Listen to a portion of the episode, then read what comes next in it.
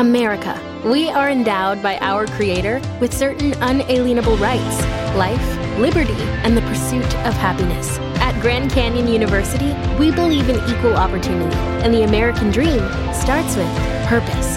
By honoring your career calling, you impact your family, your friends, and your community. The pursuit to serve others is yours.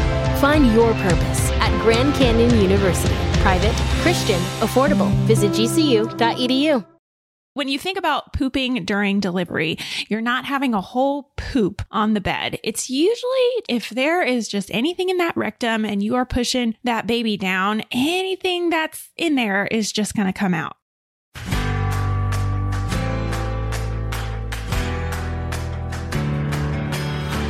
You're listening to the Mommy Labor Nurse podcast, where you'll gain the tools, knowledge, and confidence you need to erase the unknowns, feel in control, and have an even better birth no matter how you deliver. My name is Liesel Teen, mom of two, practicing labor and delivery nurse, and your host. From over eight years and counting of working at the bedside, I know that knowledge is the key to an even better birth. So tune in each week to learn about all things pregnancy, birth, and postpartum from me, a labor and delivery nurse that's seen it all. And now let's get into this week's episode. This week, I am back for embarrassing questions about labor and delivery, part two.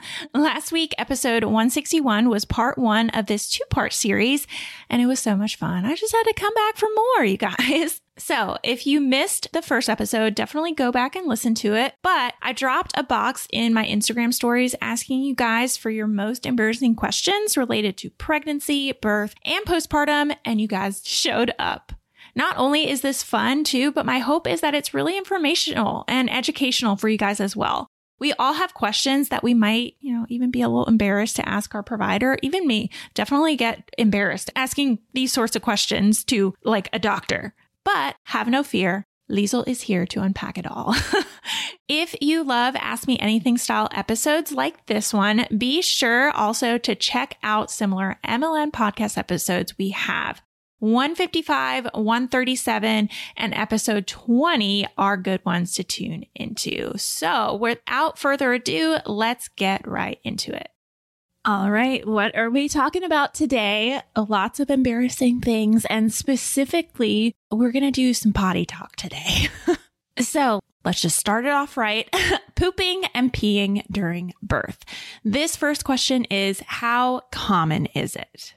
I would say it is pretty darn common. 70, 80% of people at least pee or poop a small amount while you're pushing.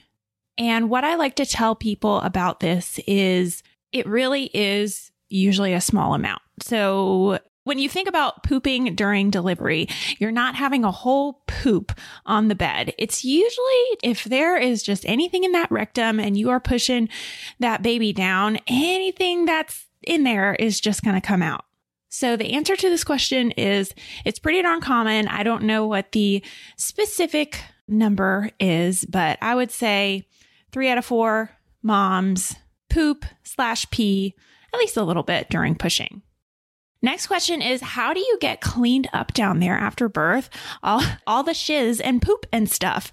Yeah, good question. So, this might be weird. I don't know if I should even share this. You guys might judge me, but I actually love this part like when my mom just got done having a baby and you know, you're just your legs are open and just like there's blood and just everything. I love that moment. We take like a little soapy kind of dish of warm water and soap and I just kind of pour it all over you and lather you up really good. And then I clean you up really, really nice, very gently, of course. But I just love getting that area nice and clean after it has gone through what it has gone through.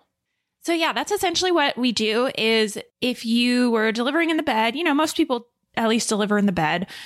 We'll flip you on your back and the bottom of a typical labor and delivery bed pops out. So that part was probably already out. So your legs are kind of just open. And like I said, I just kind of take that water and pour it kind of over your lady bits and just do some nice, gentle cleaning to get blood, poop, pee, anything off. And I take a little towel. We usually have like extra towels and just kind of pat the area dry.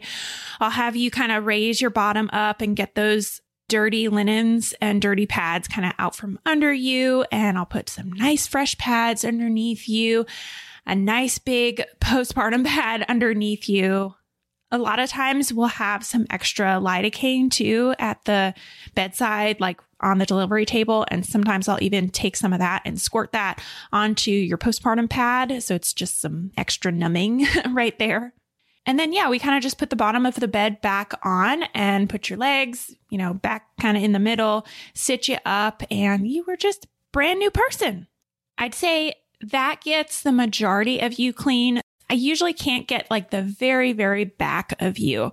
So I always tell moms, like, hey, once you are steady on your feet, let's not get up and shower right now unless you really, really have the urge to do that. But let's, you know, take a couple hours. And once you get over to postpartum, you can take a shower, you can feel really clean. But that's just kind of the immediate cleanup that I do after birth.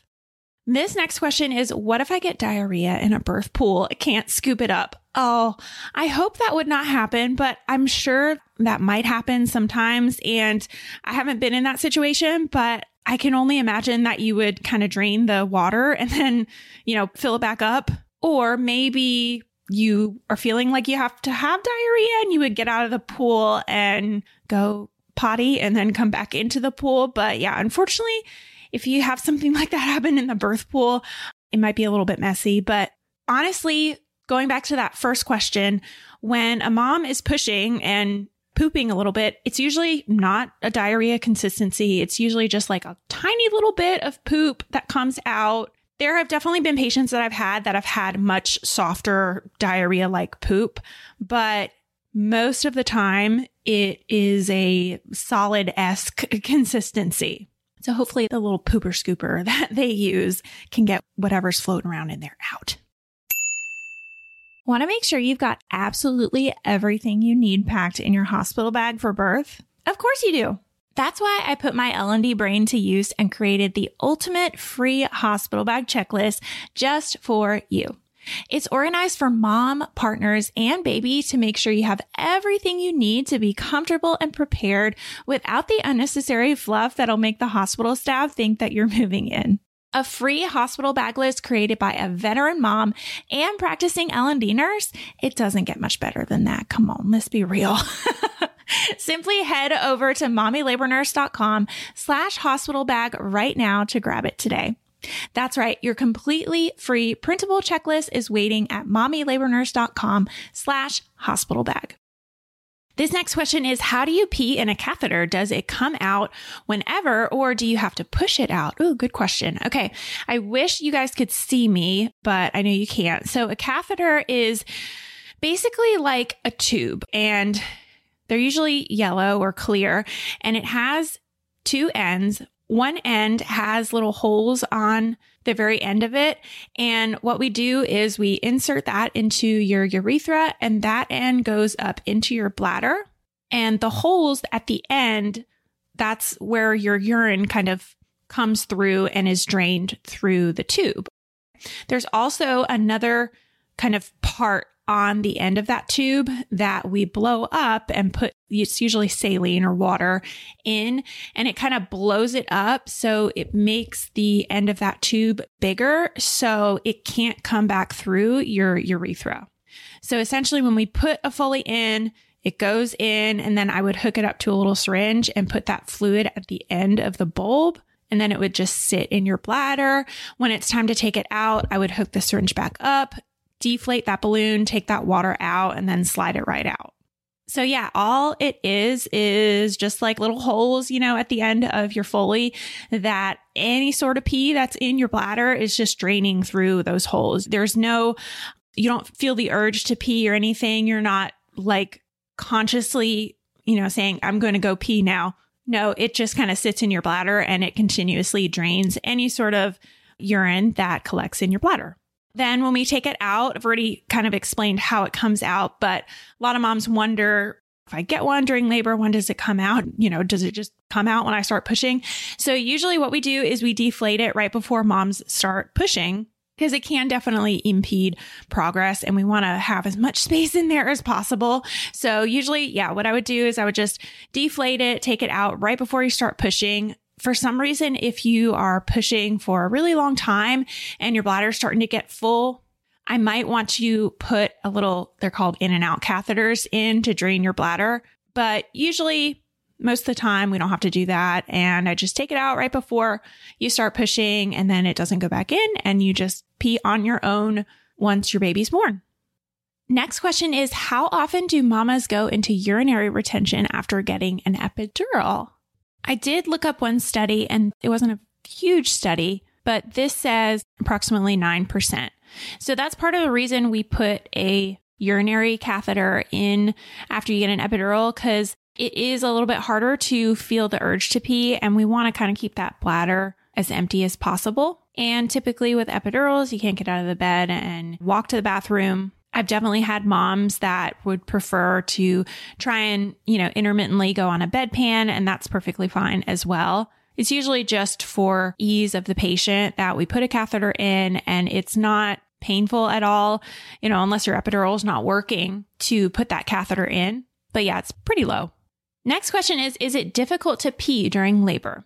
I would say this is very dependent on the person. Some people are just peeing every five minutes, right? You're just like, on the toilet, off the toilet, on the toilet, off the toilet. It's not hard at all. It just, it's like you constantly have that urge to pee because you're having contractions, your baby's nice and low down there. And then other people I definitely have seen where you feel that urge to pee, but nothing's coming out because baby is so low.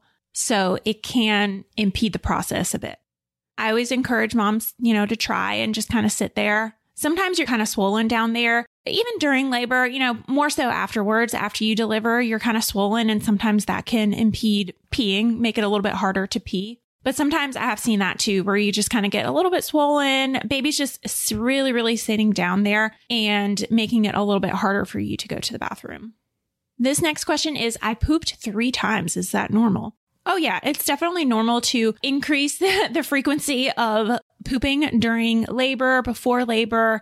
That's something that we see a lot of women report that their bowels are just naturally emptying themselves before labor starts in the weeks leading up to labor or during early labor. So yeah, pooping three, four, five times during this whole process is very normal.